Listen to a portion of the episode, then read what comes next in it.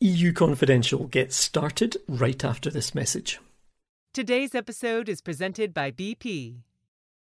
When it comes to reaching the Paris goals, what could one of the agreement's architects and an energy CEO have in common?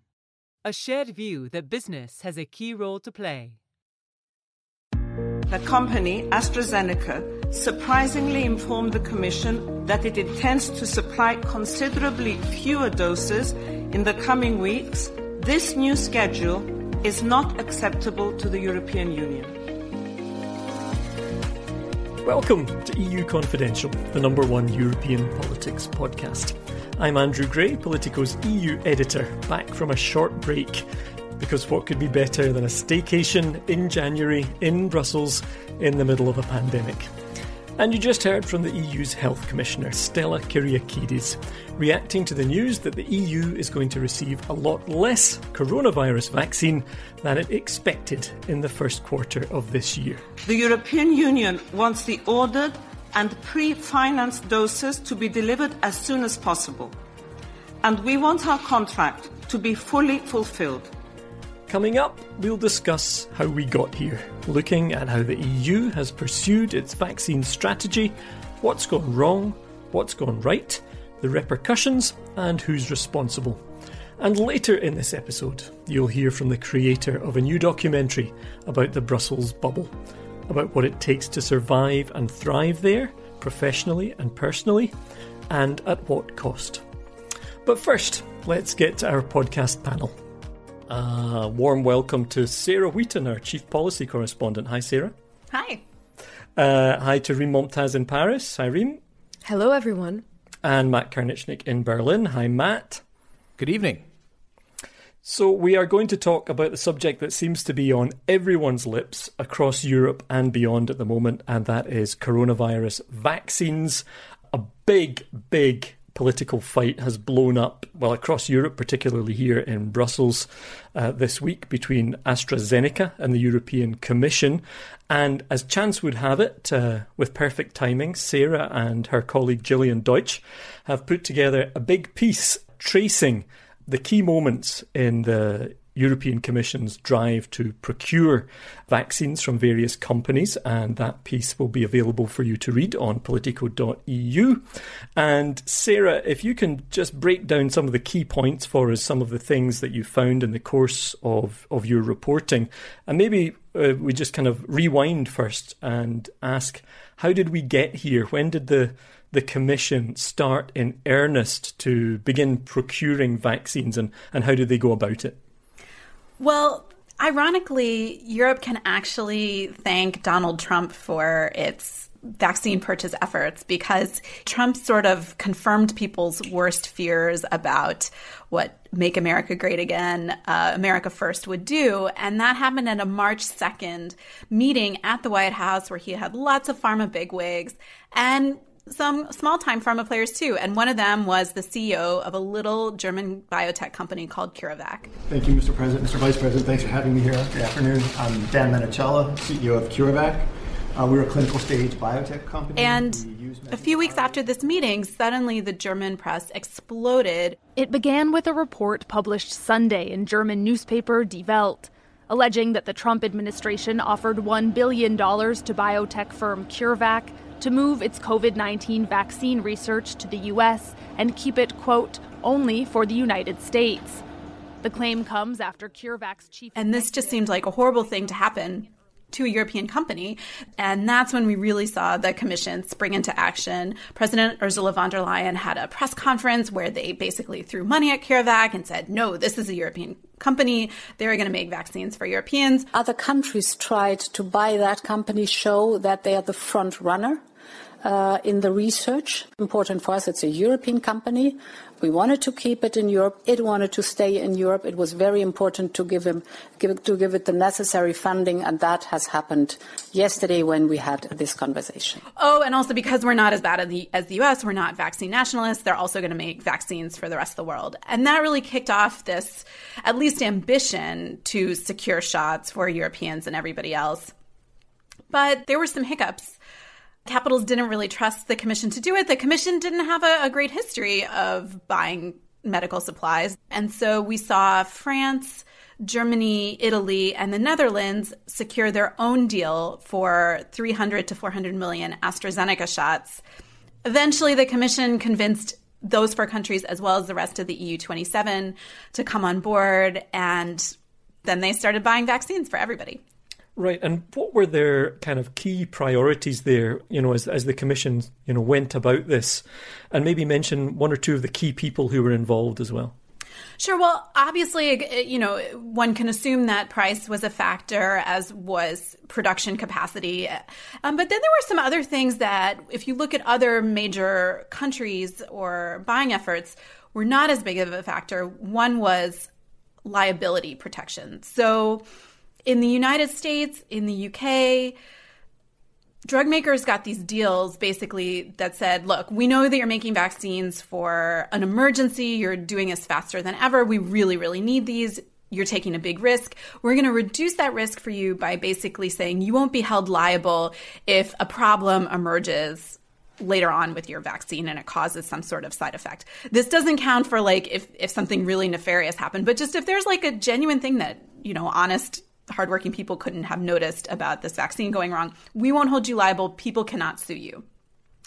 In Europe, they were like, we are not giving you that sort of protection. Don't even ask for it. Of course, companies did ask for it, and it became this huge fight and eventually, Europe did agree to basically cover the legal costs, or actually cover the costs if a court did find damages. But then that negotiation itself hinged on the price. So they said, if you're like AstraZeneca and you're producing this vaccine basically at no profit, then we'll promise to cover your damages. But if you're like Moderna, if you're like Pfizer BioNTech, and you are trying to make a profit on this, then we're not going to give you as much protection. And so that dragged out those negotiations because they had more back and forth. And this is an area where we do see kind of a key important player come in. Um, so Sandra Gallina was a commission official in DG Trade, and she was seen as this person who drove a really hard bargain and got a good deal for Europe in the Mercosur trade negotiations. And I remember the day in June when the commission announced that they were pushing out their longtime health guy and putting this woman who basically had no health experience in. And it was clear that she was just going to be there to negotiate with Big Pharma. And Gallina was seen as taking a pretty hard line. She did successfully get these companies to agree to give up liability protection. And she also got 27 member countries who all had different budgets, different risk tolerance. She got them all to agree to take the same approach. Right, and, and there does seem to be some evidence from your piece that she got pretty good prices compared to some what some others have paid as well, right? So we should say um, all of that, and then I'll do a quick bit of uh, interpreting for people outside the bubble. Uh, DG Trade, the Directorate General for Trade, and DG Sante being the one for health inside the European Commission. So we're now at this stage. If we fast forward, where this huge row has blown up, uh, partly because well, both of the two, if you like, main vaccine producers at the moment have said they're not going to be able to deliver what they had originally well, it's even disputed whether they said they would deliver it, but it, are producing less than expected, or will produce less than expected, at least in the short term of the vaccine, when the whole of Europe is crying out to be vaccinated. So, you know, that has led to, uh, you know, a lot of political tension or tension between the European Commission, European governments, and particularly AstraZeneca this week. Matt, what do you make of it? I think you had a question for Sarah as well. Well, I just think that what Sarah was just describing is really the irony of this whole episode because the EU and sort of the general population, I would say, in Europe is often accused of wasting money, of, you know, being this really kind of cushy organization that just gives out cash. And I think they were trying very hard here to show that they were going to do this well. They were going to stick within a tight budget. And, you know, this might have been the one time where the EU should have thrown the budget out the window and just put as much money on the table as it would have taken to, you know, get as much of this vaccine as quickly as possible. And it's just kind of almost humorous to watch because they were, you know, after these negotiations kind of clapping one another on the back saying, you know, oh, this is we really did a great job here.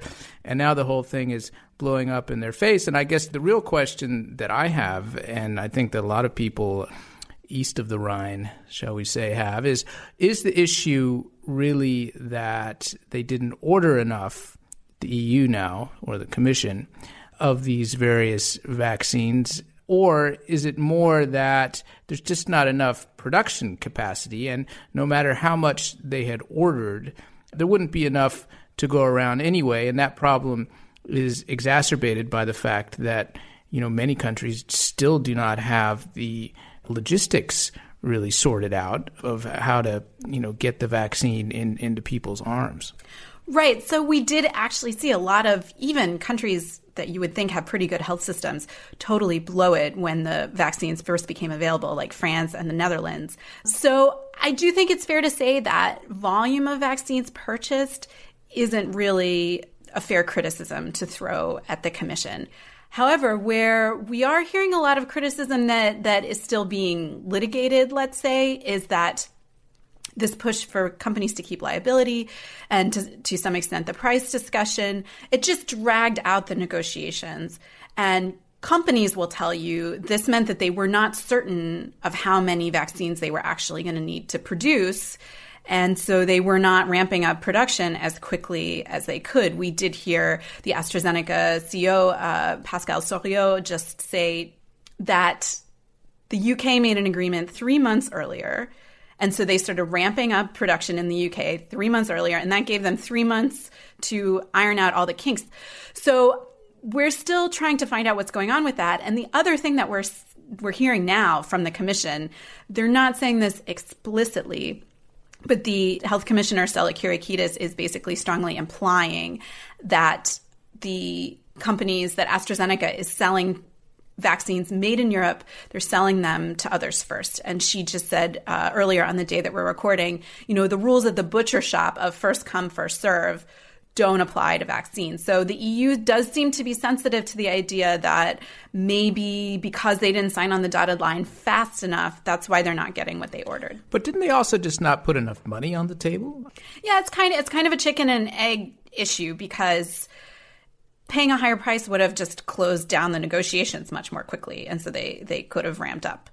You know, on the other hand, the price differences you can argue, okay, the price differences are not that big, and so the EU should have just paid them. You can also argue the price differences are not that big, and so it shouldn't make that much of a difference for for pharma. So another point that I think is worth making is some of these problems were baked in the cake. So Europe is seen as a much worse place to do business by the pharmaceutical industry, in part because uh, they tend to drive a harder bargain on prices. So there's more inclination to focus on the US market, focus on markets that are, are going to return pharma's investment more quickly. Um, also, vaccine hesitancy is higher in Europe. That's one of the reasons that the Commission took such a hard line on liability, because if there were headlines saying that we're just letting pharma off the hook for problems, that's really going to fuel vaccine hesitancy. At the same time, that vaccine hesitancy has been happening for a long time. Companies have been closing vaccine plants. And so then when it, when they were saying, okay, suddenly we need to make a lot of vaccines in Europe, well, that kind of long-standing capacity wasn't there. Right, and just to um, pick up on one of the points you made there, Sarah, as a result of this suspicion from the commission, which is not quite being said openly, but you don't have to, you know, read very hard between the lines to see that it's there, is this idea that indeed uh, vaccines produced in Europe or vaccines that should be going to Europe are going elsewhere. And so the Commission now is talking about some kind of measure, depends exactly uh, who you talk to, how they phrase it, but some kind of either export transparency measure or perhaps even something a bit stronger to kind of keep track and possibly curb that movement, if it exists, of vaccines going in the wrong direction as the European Union would, would see it. And I think that plays into a point you wanted to raise here, Reem, about the potential tensions here, both within the EU and with uh, one of its near neighbours? So I have actually sort of a question, and that goes into that, which is over the past two weeks, we've heard from the major vaccine producers, Pfizer and AstraZeneca, that the supply of vaccines to the European Union is going to be affected and stalled and delayed they are not having the same issues with supplying the US or the UK. So is that because, you know, the US and the UK ramped up production capacity way ahead of the EU, even though I'd been hearing from French officials for months that production capacity was going to be where the game is really played in Europe. So that's one question. And I think that sort of leads into as soon as I started hearing about this, the thing that that came to mind is that this is a political time bomb for the EU because what is on the line right now is why is this European framework why was it the right decision? So politicians have been adamant, those who do believe that it was, that it this was the right thing to do and going it alone doesn't work. Except they're kind of caught with their pants down because literally right across the channel you have the UK that just brexited to go it alone and it is showing that actually this is working for it. That taking back control has helped it get its vaccines quicker and get its population vaccinated much faster. So, what is worrying is that right now we are not seeing anyone on the European political level, whether it's in the Commission or the member states, come out and give a really full throated explanation and defense of why this European framework was actually the right way to go. Right now, what we're seeing is that the countries that went it alone and put all the money on the table and understood that this was a race, it was a sprint at the beginning, not just a marathon, are actually ahead right now. Sarah, lots for you to unpack there. Yes, yes, quite a lot. So, one thing that I think hasn't been noticed here is that when the US rollout first started happening, there were also some production shortfalls, especially with Pfizer. But a lot of those production problems played out while Europe was still waiting for these things to be approved. As far as the political argument for this joint European effort, which is a huge existential question that you've brought up, Reem, if you're Germany, and we have heard Germany complain quite a lot about this, you could have bought your own vaccines. You funded the development of some of these vaccines. Um, you have a super strong regulatory system and tons of money to buy vaccines for your citizens if you are Croatia, if you're Portugal, if you're Bulgaria, you're still a big fan of this effort. And the really remarkable thing about this is that you had all EU 27 be able to have access to potentially seven different vaccines all at the same time. We've never seen anything like that sort of level of equality uh, happen in the European But here, Union. okay, but here's the thing. Sorry, this is theoretically, it's a beautiful concept. Of course, you hear that and you're like, wow, this is a feat. But in practice, what we're seeing is that, well, it's not working out so well, whereas the UK model seems to be performing. Maybe this is just a snapshot right now, you know, with the vaccination drive.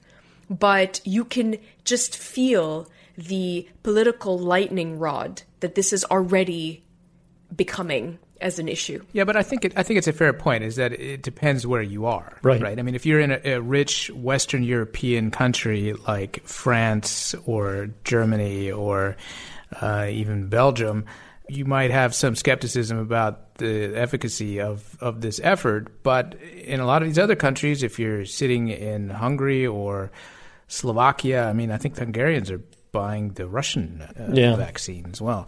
Uh, but you know, I think there's a, a, lot of concern about what might have happened had the EU not stepped in here. I guess the question is, could it have done it better? Yeah, it all where you stand is where you sit, right? I mean, that's uh, that's a lot of what this is. It's interesting that Matt today is the one who's sort of defending the EU framework. I never thought I'd hear this. I know it feels like people have swapped brains. Well, I mean, today. I'm not really. I, I'm just saying I'm being a realist, you know. Yes, of course. Everything you just said is very valid, and obviously are the sort of positives of this of this approach. But why did it also have to be so slow? And why did it have to fall short on these very important other aspects?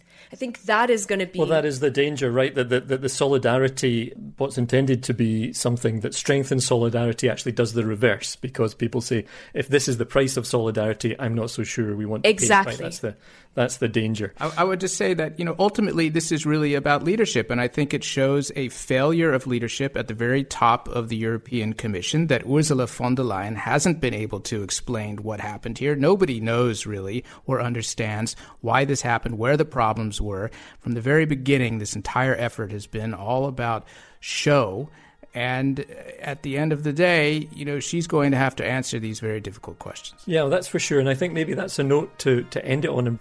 But we'll come back in a moment and do our recommendations, our, uh, our panel picks for uh, getting through lockdown. But for now, Reem, Sarah, and Matt, thanks very much. Thank, Thank you. you. A message from BP. When it comes to reaching the Paris goals, what could one of the agreement's architects and an energy CEO have in common? A shared view that business has a key role to play. And now to our feature interview, which we're going to do a bit differently this week to tell the story of our guest and also the project she's working on. That means diving deep into the Brussels bubble. We often talk about the policies being debated, the decisions being made in and around the EU quarter. But today we're talking about the people who make it tick and what makes them tick, what keeps them going. Through my main characters, I hope to show the human face behind Brussels. The face of the women's devotion, as well as the inner struggles that come along with living this intense work rhythm in the EU bubble. How to listen to an inner voice when this almost addictive European reality shapes you and absorbs you. And is it the women who choose this work routine or does the work routine impose itself? Nadine van Loon is a filmmaker from the Netherlands. For the past three years, she's been filming three women working in the EU bubble hoping to spark a conversation about what it takes to survive and thrive in Brussels, both professionally and personally. It's a question Van Loon herself struggled with, having spent parts of her own career inside the bubble, as she told me when we spoke earlier this week. In 2000, for my first job, I moved to um, Brussels uh, as a political assistant uh, in the European Parliament, and uh, I, I, left after two years and I entered the Foreign Service. And uh, in the five years afterwards, I regularly traveled to Brussels uh, as an EU diplomat for EU meetings uh, on a monthly basis. But eventually, that took its toll. It was a time I, I just came back to work, and I was still still had a little kid, and um, and I was in a work environment that was, I think, uh, demanding, but. Um, and I, in the end, I, I, kept on doing all the things in private life, feeling this big responsibility for the kids, but also for the work. And and at a certain point, it, it snapped. I, I wasn't sleeping anymore. So it was my body really showing that this is I couldn't go on. Van Loon left the Foreign Service and decided to take a different path as a journalist and a filmmaker. And she eventually made her way back to Brussels, but this time as an observer, looking in on the bubble from the outside. Uh, so I, I had been out of that that world of policy making, and then I I returned to Brussels, and I had three three kids, three young boys, and uh, was walking around there, and I, I, reconnected with old friends who had stayed in Brussels, and uh, I really loved their their mindset, and I felt at home, and in a way there was this melancholic feeling that got hold of me, and I thought, oh, how, how what impact does it have have on your life when you stay here in Brussels and you're molded by this uh, European uh, quarter and, and life there. And I saw a lot of people, uh, they were in a way struggling also with their home countries. And, and I, so I was fascinated by that. And also I saw all these women who were in interesting careers and they seemed to have found meaning in their careers. And uh, so I started thinking of a film idea, and that's how Notes from Brussels started. So she homed in on three characters to tell her story. So there's um, Anne Cécile. She is a French political assistant in the European Parliament. And when I started filming her, she, she had just arrived. And so she represents the story of someone who is a newcomer and my curiosity of what will happen when you enter that system. Then there is Joanna. She was 42 when I started filming her, and she is um, Polish and she uh, born under communism, and she dreamt of Europe as a child, and then uh, right after Poland joined the EU, she moved to Brussels uh, and she became a well known uh, trade uh, reporter. And then there's the German top EU official, Beate. And when I started filming her, she was uh, 22 years in an EU career. And for me, she really re- represents like how did this career shape her? And when I met her, I discovered that she had recently been married uh, to the love of her life that she left behind in Berlin just before she moved to uh, Brussels.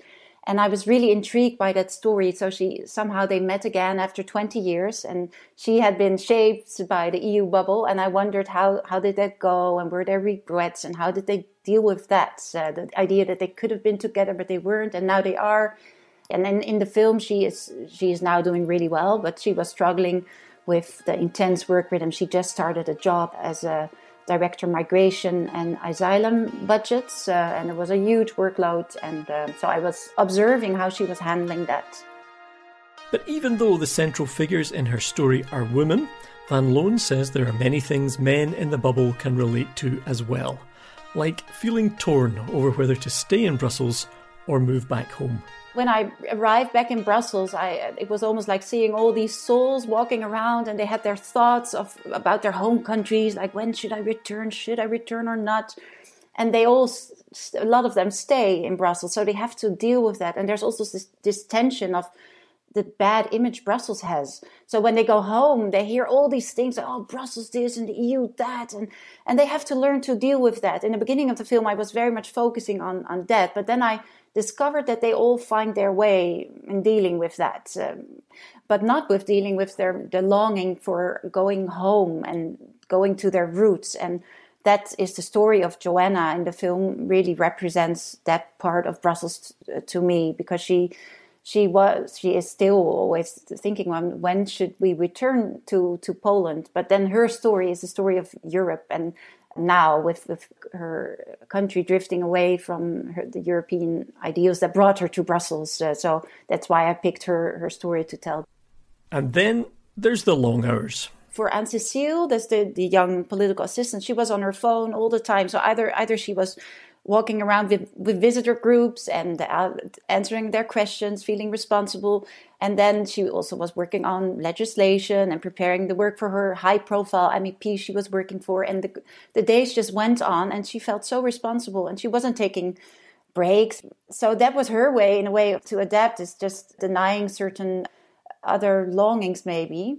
Uh, now she has changed a lot, so that's beautiful to see the same for for Beate. She was also struggling a bit, and uh, her body was protesting. And I was fascinated how sh- she continued. And I think, in a way, that that's a reality that a lot of people they take it for granted. It's it's just self evident this work rhythm, and it's difficult to change. But I in the film I was questioning a little bit this reality because I was in a very different place. You know, even if you're filming, you're observing, you're very much in the moment. But and you see how they're mind is taken by all these uh, decisions that you have to make, all these WhatsApp messages that continue coming, all these emails, uh, long days.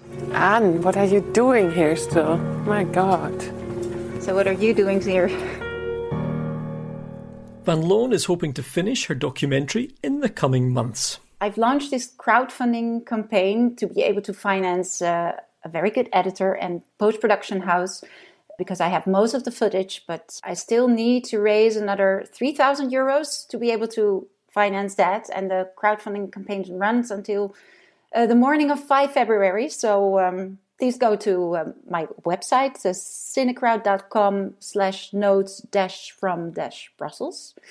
And then we hope uh, that, yeah, if, if that goes well, uh, I will start working with the editor and we plan to have the film ready uh, half April and then we are going to organize screenings in Brussels. Uh, and uh, and I will start submitting the film to to film festivals, and and hopefully there can be some kind of impact program starting in Brussels, but then also other European capitals that uh, people can watch the movie, and then we can have a discussion on it on the future of work.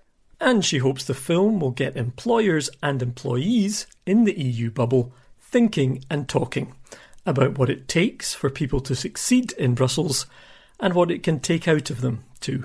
When I was looking for my candidates, I wanted to feel that they really cared about Europe, about Europe and And I noticed that it was always in the back of their mind. And then I think when you feel that great passion for your job, it's even more difficult to to set your boundaries. Um, I get really angry, but that's just very personal when I hear managers that are uh, WhatsApping their staff in the evenings and they expect them to respond. And I think, oh my God, we all need to take some time for ourselves and, and stop at the end of the day. And so, yeah, I would call upon managers to also end their days and make sure that their staff can do their own things in the evening. And then uh, that, yeah, that's important. Okay, and Reem and Sarah and Matt are back with us now briefly to do some recommendations, listening, streaming, reading, whatever it takes to get you through lockdown. I am going to start this week and I am going to recommend Lupin or Lupin, as I'm guessing people are probably calling in the UK and the US, uh, the Netflix uh, series about uh, a kind of thief who's a good guy, you know, which harks back to um, some French literature from some time ago. So it's a little bit like uh, the reboot of Sherlock Holmes that the BBC did recently. I've really enjoyed it. So there, that's uh, that's my tip. Uh, you know what? I'm actually going to jump in and I'm going to recommend for once something that has to do with the European Commission and the European Council. Someone, a French television, a production house, actually uh, decided to make the European Council interesting and shoot a documentary about it. And so La Chaîne Parlementaire, which is uh, actually a, a public uh, service of obviously uh, French TV, has aired this two part documentary this week. And I really think it's very interesting. And you also get to see some of our Politico colleagues. So that's always, uh, always great with a lot of great insight on really what goes on in all of these sort of all nighter negotiations that have so much impact on the lives of normal Europeans without them even realizing it. Okay, sounds good. I, am I'm impressed that you've watched that already. I, I will watch it, but I haven't yet. Sarah, what's yours? Well, it's a little taste of Brussels bubble life pre COVID. So there's this group of, of Anglophone kids who used to do this comedy night uh, once or twice a month at bars in the European quarter. And obviously, we cannot go and do that in person anymore. And so they've actually started doing Zoom comedy nights. And it's just like amateur comedians doing their stand up routines from their rooms. The first time I watched it, I have to admit I had very low expectations, but it really exceeded them. and uh, yeah, I think you have to like friend some guy on Facebook to get invited, but um, I'll right. try to see if you can get us an in there. Matt, what's your uh, recommendation? Uh, I might be revealing my age with this one. But this is a film that I saw as a fairly young man, and today is actually the 76th anniversary of the liberation of Auschwitz, and it is a week where many people in Europe are reflecting on that time for various reasons. And this is actually a French film by the director Louis Malle. It's an autobiographical uh, film called Au revoir les enfants and it is about uh, his time in a boarding school during the uh, Nazi period, and it remains after all these years a very poignant look at that period. It's a great film. Okay, noted. Uh, nothing if not uh, varied in our recommendations this week. So, uh, Reem, Sarah, and Matt, thanks very much. And that's all the time we have on this episode of EU Confidential. If you're new to the show, welcome. We hope you'll subscribe to the podcast so you never miss an episode. And you can also send us feedback and ideas whether you're an old or new listener. The email is podcast at politico.eu. We'll see you next week. In the meantime, be sure also to check out the first episode of our new UK podcast, Westminster Insider. You can find it in all the usual podcast places, and that first episode will be there by Friday morning. I'm Andrew Gray in Brussels. Thanks to our producer Christina Gonzalez, and thanks to you for listening.